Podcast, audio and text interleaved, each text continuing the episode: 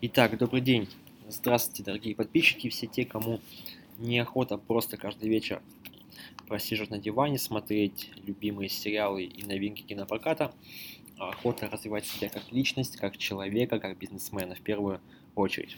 И вы знаете, сегодня я решил посвятить свою аудиозапись такой теме, на мой взгляд, достаточно важной. И, наверное, если не выполнить то, о чем я буду говорить, то нет смысла во всем остальном. А, у меня, когда я начинал свою деятельность, э, была очень большая проблема в раннем подъеме.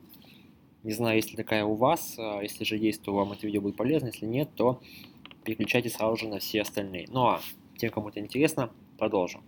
А, я не мог проснуться утром. Я был очень активный днем, выполнял много дел, мог поздно ложиться ночью, но для меня подъем в 7-8 утра был очень проблематичен почти невозможно. Мне нужно было себя прям заставлять поднимать. И вы знаете, и было много методик, может, какие-то вы знаете. Есть методика, а, что необходимо просыпаться и ложиться спать в одно и то же время. Ну, не знаю, мне не помогло. Если поможет вам, супер. То есть вот одна из них уже вам на заметочку просыпаться в одно и то же время всегда и ложиться, даже в выходные. Попробуйте. Плюс выпивать сразу же стакан воды, стакан воды для того, чтобы в организме разбудить все процессы. А, далее, далее была методика. Это нужно проснуться и съесть зеленое яблоко. Для того, чтобы, опять же, оно тебя освежило, вроде как появились силы для а, новых дел, для новой работы, и уже не хотелось спать. Ну, тоже. Бывают люди, которым это советовал, которые это пробовали, ложились спать заново. Ну, то есть не самое лучшее действие. Я же хочу вам посоветовать то, что работало у меня, то, что работает у всех, кому я именно этот метод советую, и он будет работать, я уверен, у вас. Вы должны просыпаться с целью. Вы должны знать, для чего вы этим утром проснулись.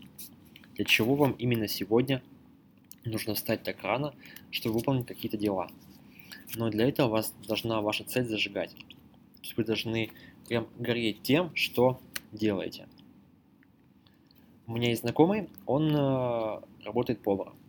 И этот человек свою работу не то что любит, он ее обожает. Он просыпается утром с э, криками «Паста!». То есть, понимаете, он э, любит действительно то, чем занимается, и если он утром приготовит кому-то завтрак, у него, э, как у наркомана, трясутся руки. Также должно перейти вас от вашего бизнеса. Вы должны любить всем сердцем, всей душой то, чем вы занимаетесь. А, все те действия, которые вы производите, должны доставлять неимоверное удовольствие. Есть очень одна интересная книга, а, также вам ее советую.